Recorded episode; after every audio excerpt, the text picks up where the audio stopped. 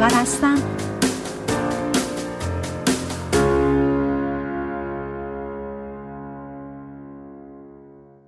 سلام عرض می کنم خدمت شنوندگان بسیار عزیز برنامه زیستن و رستن. همیرا قفاری سروشیان هستم در خدمتتون و صدای منو از رادیو بامداد میشنوین. هفته پیش موقعی که مرور می‌کردیم کتاب قدرت باور رو از نوشته جو دیسپنزا به اونجا رسیدیم که راجع به باورها و بینشها صحبت کردیم. حالا این کتاب وارد مبحث دیگه ای شده و اون مبحث داره راجع به انرژی ها صحبت می‌کنه و فیزیک کوانتومی که در واقع مسئله انرژی ها رو توضیح میده. و اینکه این انرژی ها چه تأثیری و چه اهمیتی در زندگی مادی ما دارن. که ذهن ما و جسم ما چگونه در اثر این ناهماهنگی با این انرژی ها و انرژی های متضاد عکس و تجربه های مختلفی از خودشون نشون میدن. و اگر شما برای تغییر باور یا بینشی که در مورد خودتون یا زندگیتون دارین اگر انرژی رو انرژیتون رو تغییر بدین اون وقت در واقع چه کار دارین می‌کنین؟ دارین تمام فرکانس های اتم ها و مولکول های جسم فیزیکیتون رو در بالا می‌برین و میدان انرژیتون رو دارین قوی می‌کنین. درست مثل این که دارین سرعت پنکه های اتمی سازنده بدنتون رو بالا می‌برین چون ما یک مجموعه ای از این اتم ها هستیم. در واقع وقتی من و شما حالت عاطفی مطالعه و آفریننده ای رو مثل رغبت و قدرت و شکگذاری رو یا شکست ناپذیری رو در خودمون ایجاد می‌کنیم این کارمون باعث میشه که اتم های موجود ما اتم های ما درست مثل پره های پنکه سریعتر بچرخند و یک میدون انرژیابی قویتری رو توی اطراف بدن ما ایجاد بکنن بعد این میدون بر روی ماده فیزیکی بدن ما تاثیر می‌ذاره.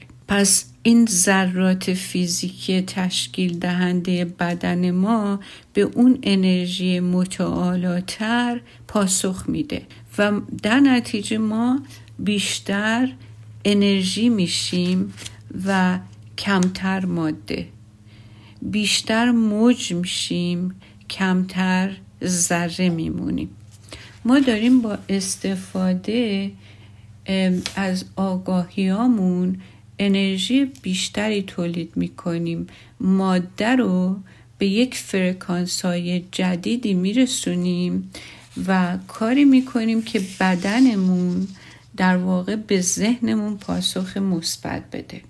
این در واقع به نظر میاد که کار بسیار بسیار سختی باشه در حالی که با یک سری ترفندها و مراقبت های ویژه یک همچین پدیده رو هر کسی می‌تونه در واقع در خودش به وجود بیاره. ببینید درست مثل میمونه که تجسم کنین که صدها پنکه رو تو اتاق روشن بکنیم و همهشون هم همراه هماهنگ با هم کار کنن و یک صدای هماهنگی تولید کنن. این صدای منسجم در واقع در گوش ما مثل موسیقی میشه مثل یک ارکستری میشه که همه تمام نوتهاشون رو با همدیگه یعنی ساز خودشون رو کوک کردن و نوت هم بلدن و همه با همدیگه یک نظارت و یک یک بارشگی دارن که اون چیزی که از صدایی که ازشون در میاد در واقع بسیار موضوع و منسجم و قویه.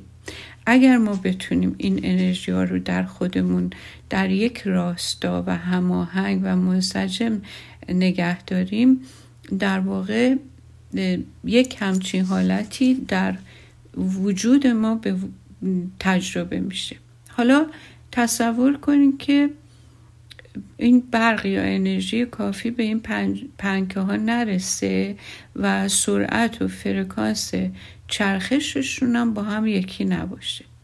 اون وقت این اتاق پر از صداهای نامنسجم لق لق زدن و جوین جوین کردن و ایستادن و شروع کردن لبه ها این پره های پنکه میشه. حالا اگر سیگنال هایی هم که میان اتم ها مولکول ها و سلول بدن ما رد و بدل بشن.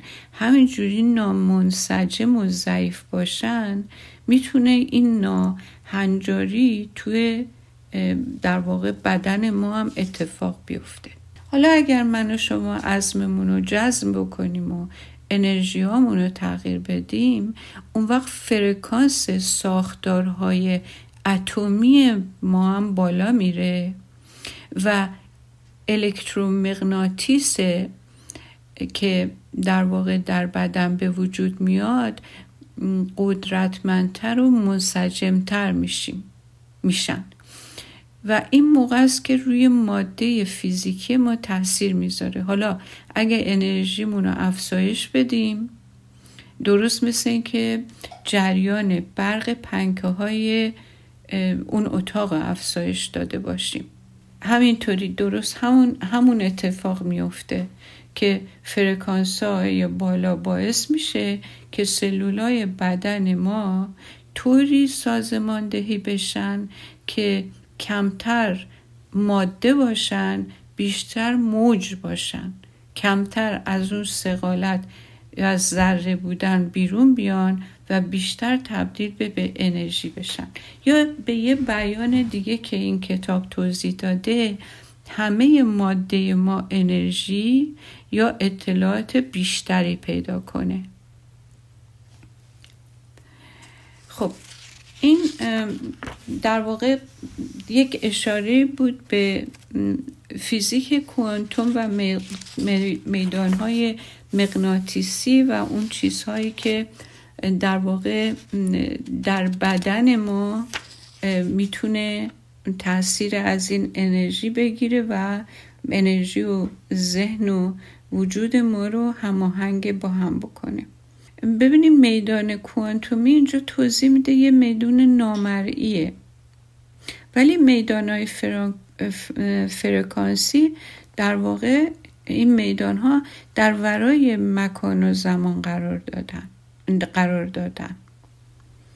و در واقع چیزهای مادی ازش به وجود اومدن. ولی این میدان ها همه از انرژی و آگاهی تشکیل شدن. پس ما می‌تونیم اینطوری نتیجه بگیریم که همه چیزهای فیزیکی که موجود در دنیا به صورت یک دست درون این میدان انرژی قرار داده. قرار داده و به اونها متصله. به خاطر چی؟ به خاطر که همه چیزهای مادی از اتم ساخته شده و اتم ها در ورای مکان و زمان به هم وصل هستن. پس من و شما همه چیزهایی که توی دنیا وجود دارن به واسطه میدانی از جنس هوش که هم شخصی و هم کیهانیه و هم در درونه و هم در اطرافه.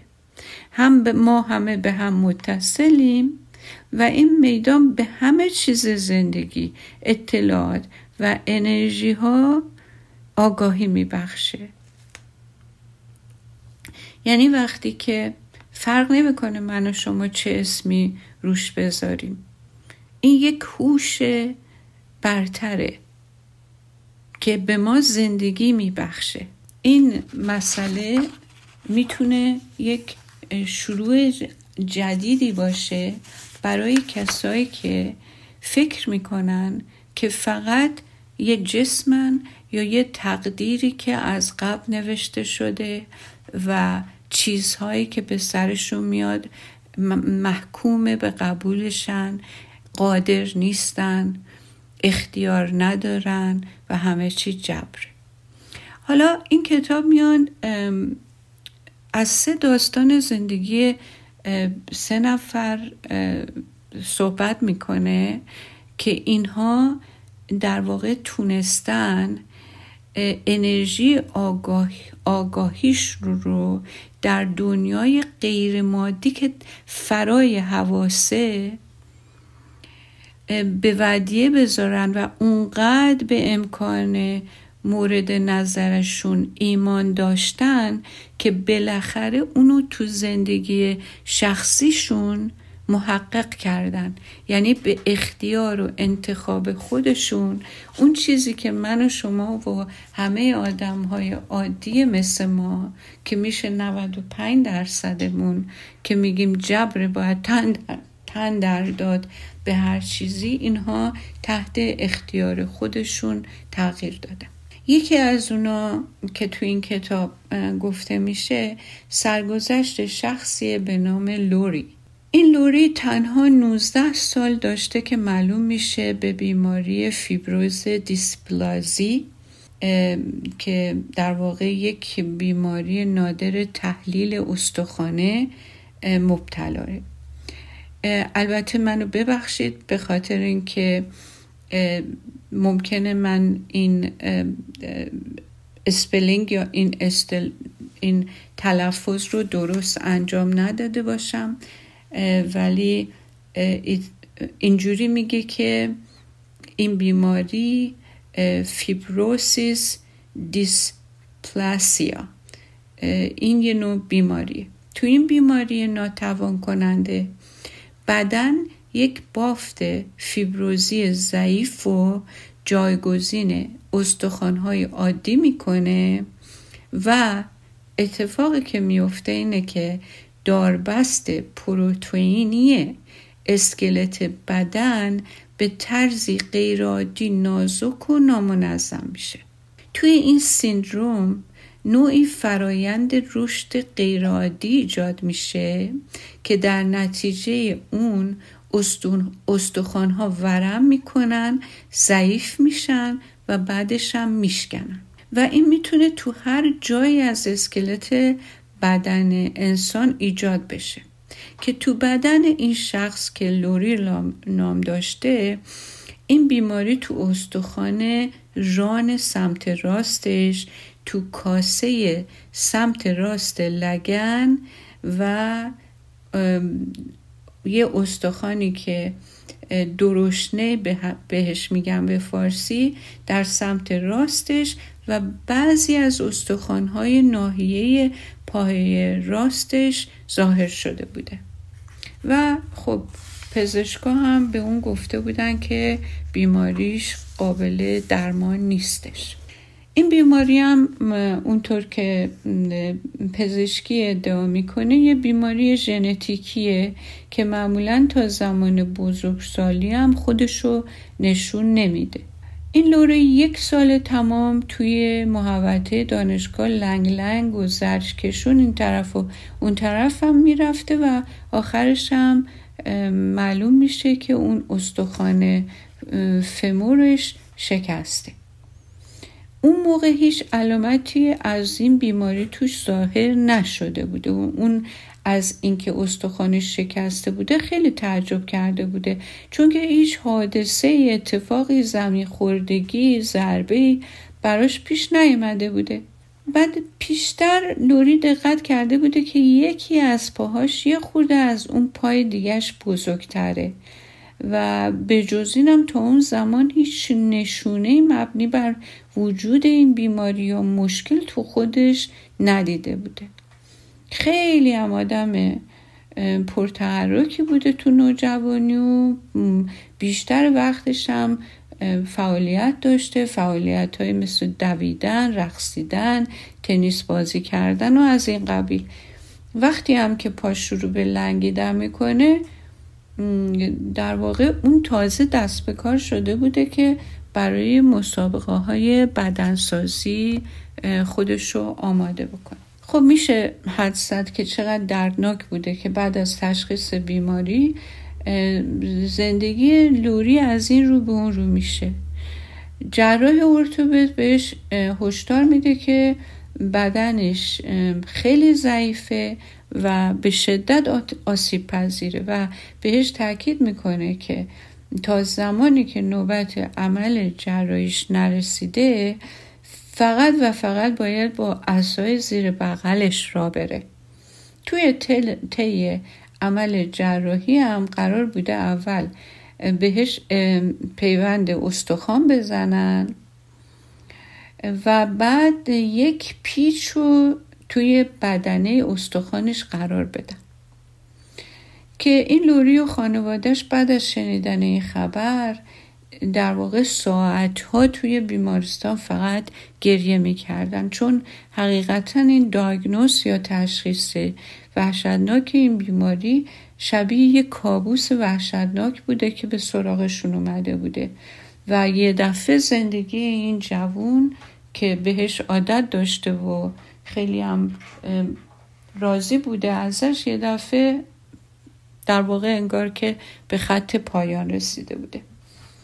اون بینش و دیدگاه لوری نسبت به محدودیت هاش هم محدودیت های واقعیش و هم محدودیت های خیالیش همه توی زندگیش واقعا سایه میندازه به طور ناگهانی.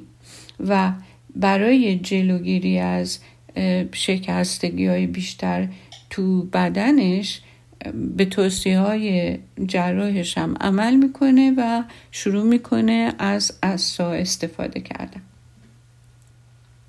بعدش هم مجبور میشه به یه دوره کارآموزی بازاریابی که تازگی اونو پیش یکی از تولید کننده های عمده توی نیویورک شروع کرده بوده پایان بده و به جای اون روز و شبش پر شده بوده از اینکه نوبت دکتر و وقت بیمارستان و دیگه همه زندگی همین خلاصه شده بوده به همینا.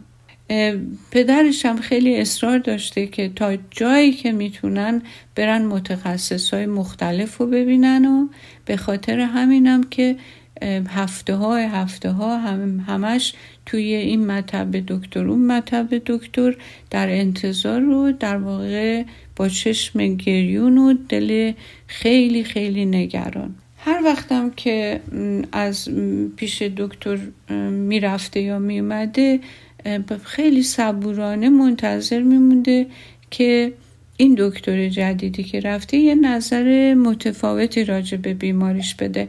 ولی هر بار همون خبر بعد قبلی رو دکترهای دیگه بهش می‌دادم در واقع توی چند ماه ده ها دکتر این داگنوس اول بیماریش رو تایید کرده بودن. و ولی ولی آخرین دکتری که لوری بهش مراجعه می‌کنه. اون نظر متفاوتی داشته. او به این لوری میگه که جراحی که دکترا می‌خوان بکنن هیچ کمکی بهش نخواهد کرد. چون که نصب پیچ فقط باعث میشه که استخونش تو ضعیفترین ناحیه تقویت بشه. و توی نواحی آسیب پذیر بالا و پایین پیچ شکستگی های بیشتری ایجاد بشه.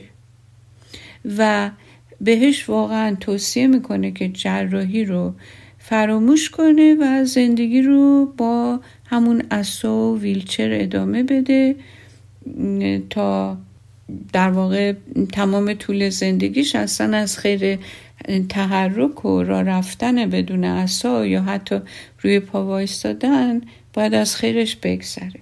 از اونجا به بعد دیگه این شخص از ترس شکستن استخوناش بیشتر وقتش بدون تحرک میگذشته. انقدر احساس ضعف و کوچیکی و شکستگی می‌کرده و روانش چنان پر شده بوده از دلهوره و احساس ترحم نسبت به خودش تمام خودش هم دیگه نمیشناخته. آدم واقعا متفاوتی شده بوده. ولی یه ما بعد به دانشگاه برمیگرده. شروع می‌کنه درسشو اما بیشتر وقتش رو توی آپارتمان سپری می‌کنه. توی این نحوه زندگی که چند تا هم رومیت داشته در واقع خیلی مخفی کاری می‌کرده که این افسردگیشو از همه پنهان می‌کنه حالا الان من با اجازتون میرم یه بریک می‌گیریم و برمیگردیم به دنباله برنامه ادامه میدیم. با من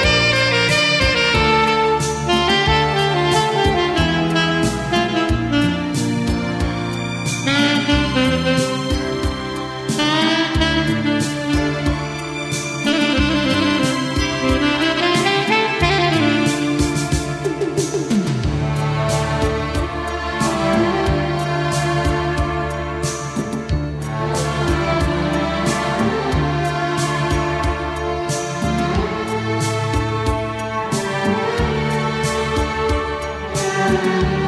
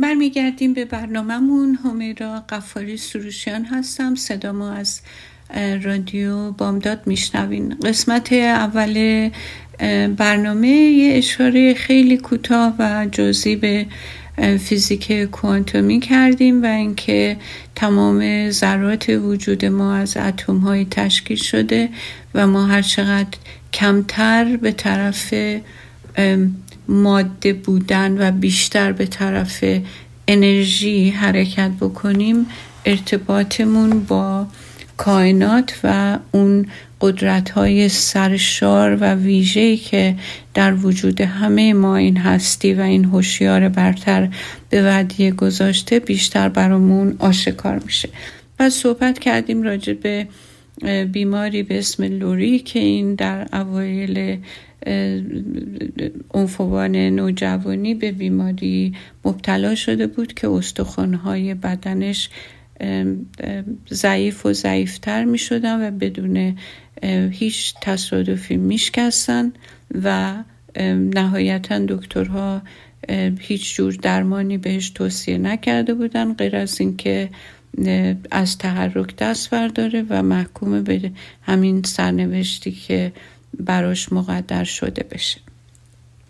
حالا در این کتاب شروع می‌کنه یه کمی راجع به background این شخص صحبت کردن و تعریف می‌کنه که این پدر لوری از زمانی که این لوری یادش میومده همیشه بسیار مرد خشنی بوده و همیشه خانوادهش مجبور بودن آماده و گوش به زنگ باشن چون هر لحظه این خشم این بیدلیل و با دلیل بروز می‌کرده و تمام خانواده رو در واقع به خود میلرزونده.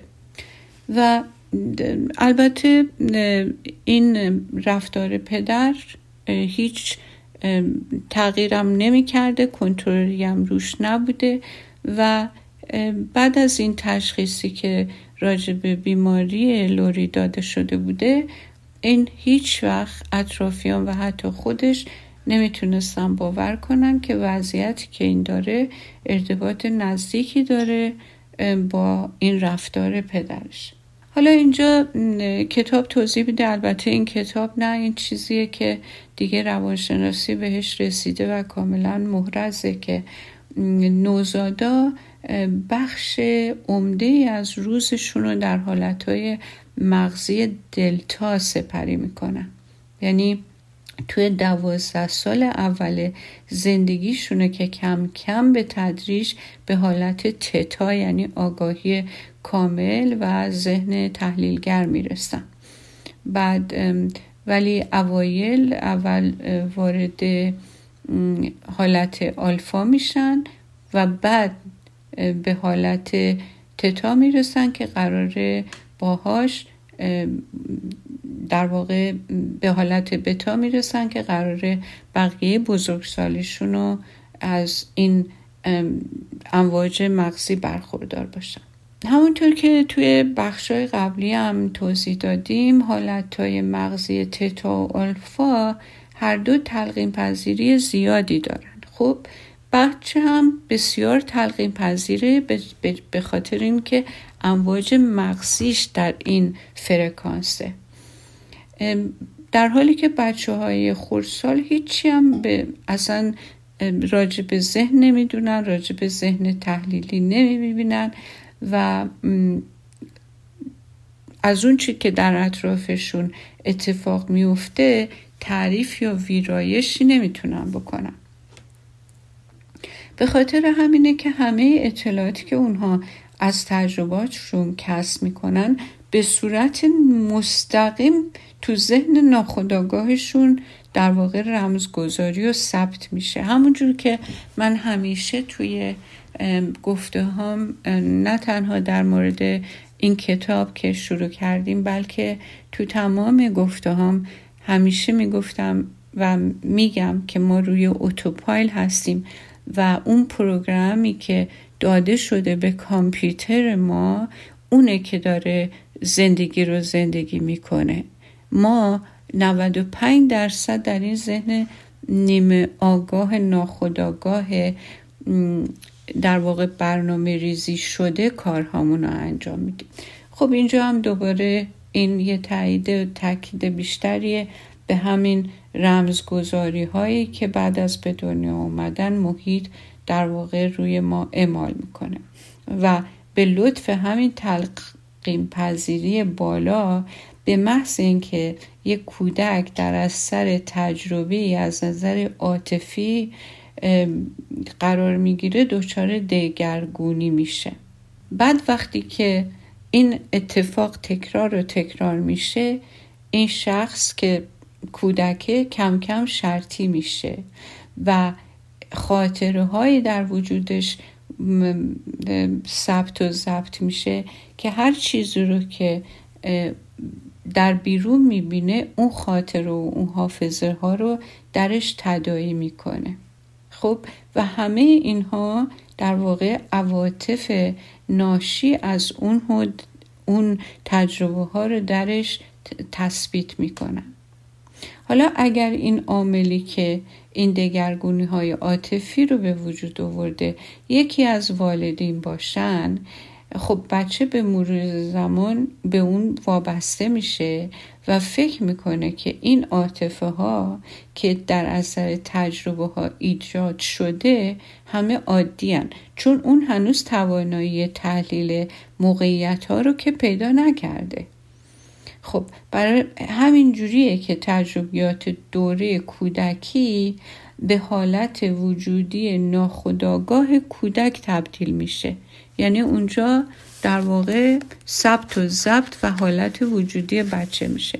حالا این بیماری یا این شخص مورد نظر زمانی که بیماریش تشخیص داده شده بوده هیچی راجبه این موضوع نمی‌دونسته.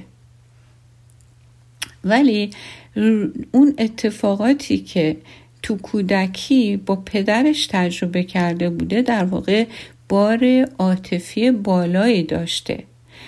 به همون دلیلم این رویدادها در واقع در پشت ذهن آگاش در سیستم حافظه زمینیش حک شده بوده و همه اونها اون بیولوژی اون رو برنامه ریزی کرده بوده.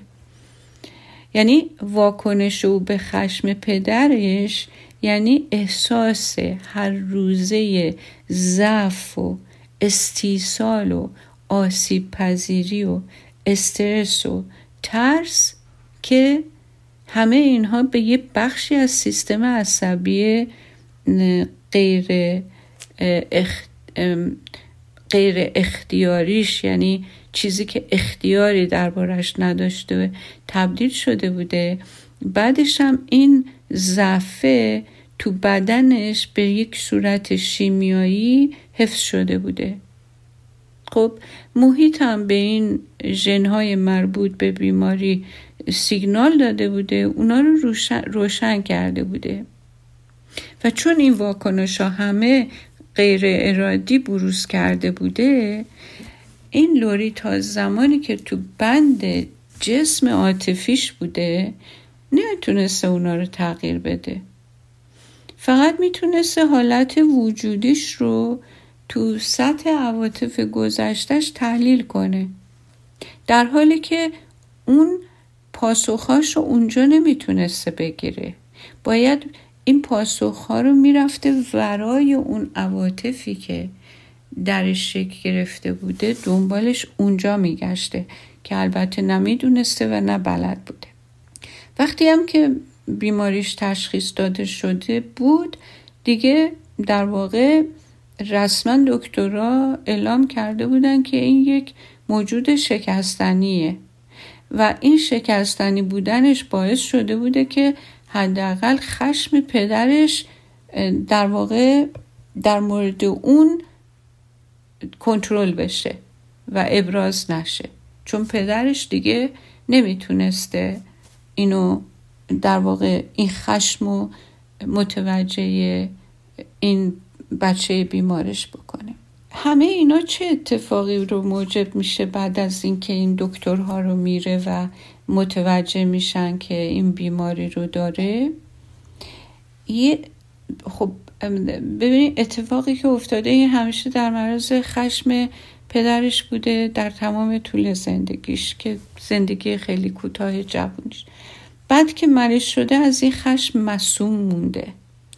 حالا این یه احساس امنیت ناهنجار رو در این مریض ایجاد کرده بوده که تبدیل شده بوده به یه ابزاری برای بقاش.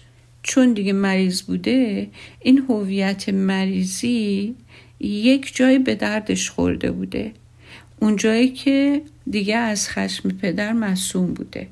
یعنی یه بهره وری ویژه از این حالت بیماریش در واقع اینو موجب شده بوده. درش باعث یه بهره برداری نه خیلی در واقع مثبت بلکه منفی در این به وجود آورده بوده. یعنی موقعی که می‌خواسته سوار اتوبوس شه مترو بشه می‌دیده که جا که برای نشستن نداره همه میان چیکار می‌کنن؟ نیمکتش رو بهش میدن تو رستوران میره نمی‌ذارن سرپا بمونه. متوجه شده بوده که این مریضی انگار که به کارش میاد. یعنی هر چی رو که خواسته داره می‌تونه با این مریضی به دست بیاره. یعنی خیلی به این بیماریش متکی شده بوده. یعنی اون چیزی رو که توی دنیای بیرون تا قبل از این بیماری حس می‌کرده یک شور ترس و ناامنی بوده. ولی الان از موقعی که اینجوری زمینگیر شده و زمینگیر که نشده بوده هنوز ولی وقتی که یک همچین حالت های بیماری رو پیدا کرده بوده انگار که یک معمن یا جای امنی پیدا کرده بوده که می‌تونسته کاراشو پیش ببره و گلیمش رو از آب بکشه بیرون. یعنی یه جور به نظرم یه جور از نظر عاطفی سوء استفاده که براش خیلی دلچسب بوده. حالا وقتی این ادامه پیدا کرده بود متاسفانه اتفاق خیلی بدی که براش افتاده بود این که این بیماری شده بود هویت این جوون. تبدیل شده بود به هویت بیماری شده بود هویت خودش. خب نوجوون بودش در مرحله بعد شروع کرد واقعا یک جور تقیان تینیجری علیه زندگی رو شروع کرد. فکر می‌کرد که دکترا و پدر مادر و تقدیر این زندگی رو بهش تحمیل کردن. یه ترم از تشخیص بیماری گذشته بود. شروع کرد کاملا بیماری رو انکار کردن اول. یعنی توی موقعیت ها و حالت های مختلفی این جوون رفت که این کتاب داره اینو تعریف می‌کنه. تصمیم گرفت که اصلا یه بدنساز معلول باشه. با یه دفعه علاقه من شد و شروع کرد سراغ ورزش رفتن. در حالی که این علاقه کاذبی که برای خودش به وجود آورده بود واقعا کورش کرده بود. دل به دریا زده بود و به زور یه نگرش مثبت و درش به وجود آورده بود ولی البته فقط در سطح ذهن خداگاهش. و یه راههایی برای اینکه وزن برداری کنه ولی دست و پاش پیش نخوره. اون همیشه فکر می‌کرده که اگه به زور دردش رو نادیده بگیره بدنش سالتر میشه. در حالی که در حقیقت تراشاش یه نتیجه برعکس داده بود. چون بیشتر وقتا حس و حال خوبی نداشت دردش خیلی بیشتر شده بود و حالا کمردرد خیلی شدیدی هم گرفته بود و توی یکی دو سال بعد تو ناحیه ستون فقراتش و جاهای دیگه بدنش هم مشکل آرتروز به وجود اومد. حالا با هر مصیبتی بود در واقع فارغ و تاثیر شد و با اینکه مدام بین خونه و شغل جدید رفت و آمد می‌کرد ولی دوباره کم تحرک شده بود و بیشتر و بیشتر از زندگی فاصله گرفته بود. ببین چه مسیر عجیبی رو بالا و پایینی رو طی می‌کنه. ولی ترس و دلهرو و افسردگیش با هر ترفندی که به کار می برد یکی بیماریش رو بروز بده یه جور نده یه جور ورزش کنه یه جور نکنه یه جور این ترس و دلهرو و افسردگی همش پا برجا بود. و همیشه به همه حسودی می کرد و سبک زندگیش توی مقطعی شده بود سبک زندگی مثلا پدر بزرگ و مادر بزرگای جوانای امروزی. خب همینطور که سنش بالا رفته بود هنوزم اون دوازده مورد شکستگی جدی که براش اتفاق قرار بود بیفته هنوز به وجود نیامده بود. ولی هنوز مجبور بود با اسارا بره یه مشکل دیگه هم داشت اونم اینه که ریز شکستگی های خیلی خطرناکی تو استخوناش به وجود اومده بود و استخوناش اونقدر ضعیف بودن که تو زیر شکاف های میکروسکوپی شکستگی های بزرگتری ظاهر شده بود و بعد به بخش های دیگر استخون ضعیفش هم وصل شده بود. اون موقع دیگه خیلی احساس پیری می‌کرد. روزای زیادی رو تو خونه بستری بود. هفته های زیادی نمی‌تونه سر کار بره. به همین دلیل مجبور شد یه کاری هم که گرفته بود استعفا بده و توی مقطعی هم دیگه نرفت دنبال تحصیلات عالی. مجبور شده بود از خیر مهمونی ها خرید کردن ها مسافرت رفتن کنسرت رفتن فعالیت هایی که مستلزم راه و راه رفتن و ایستادن بوده از همه اینا بگذره. وارد یه چرخه فکر و احساسی که توی در واقع فصلهای قبلی صحبت کرده بودیم گیر افتاده بود و توی عالم درونش هم احساس محدود بودن و شکننده بود بودن می‌کرد و بدنش هم این محدودیت ها و شکستگی ها رو در واقع تو عالم بیرون به نمایش میذاشت. هرچی هم که آسیب پذیری و ضعفش بیشتر می‌شد به ضعفش اضافه می‌شد و مدامم شکستگیاش بیشتر می‌شد. در واقع هویت و حالت وجودیش درش خیلی قوی شده بود. یعنی اون چیزی که بدنش داشت نشون می‌داد در مغز و سیستم عاطفی عصبیش هم کاملا خودشو جا براش باز کرده بود. رژیم غذایی هم رعایت می‌کرد داروهای تقویت کننده می‌خورد مکمل می‌خورد. اما نمی‌تونست در واقع از این وضعیت خودشو مسئول نگر داره. یعنی یه جوری شده بود که انگار که منتظر یه سریال زندگیش حالا منتظر قسمت بعدیه که وحشتناکتر بشه.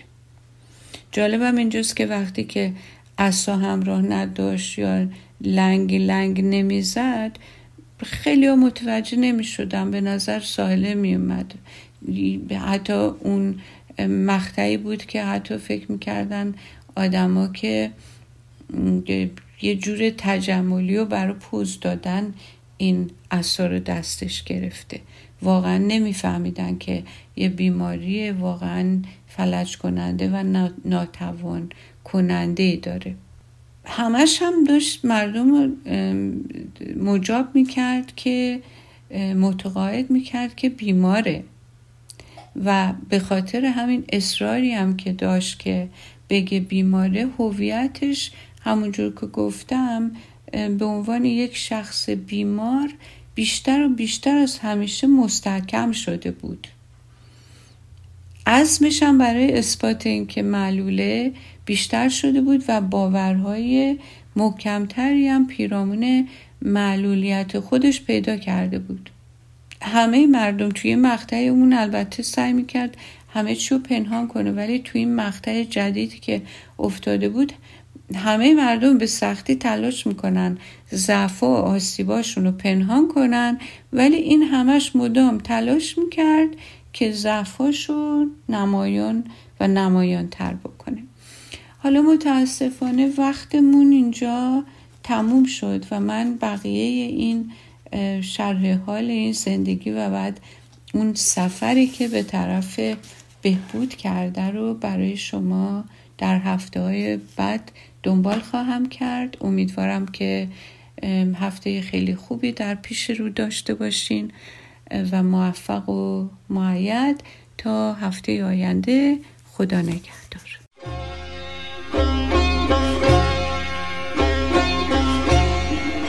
Give them their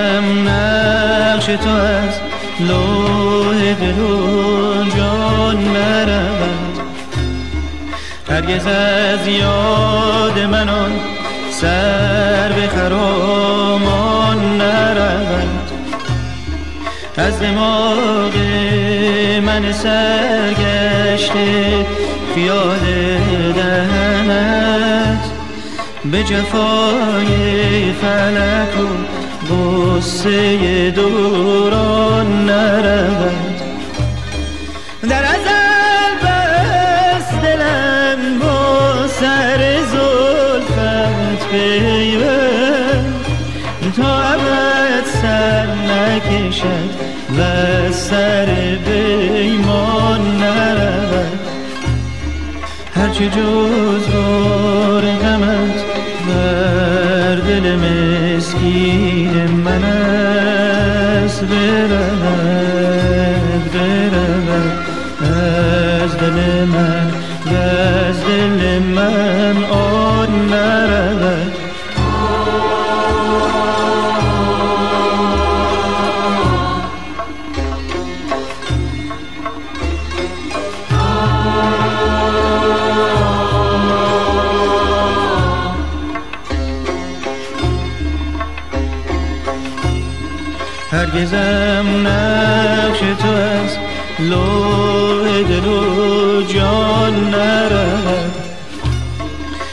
هرگز از یاد منان سر به خرامان نرود. از دماغ من سرگشته خیال دهنت.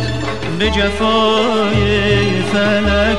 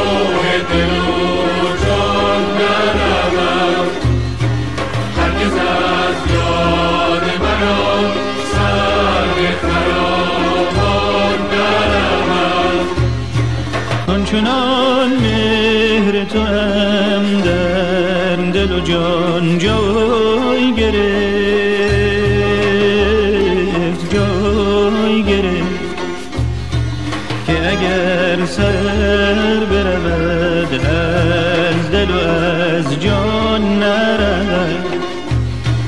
هرگزم نقش تو از لوح دل و جان نرود. هرگز از یاد من آن سر به خرامان نرود. هرگز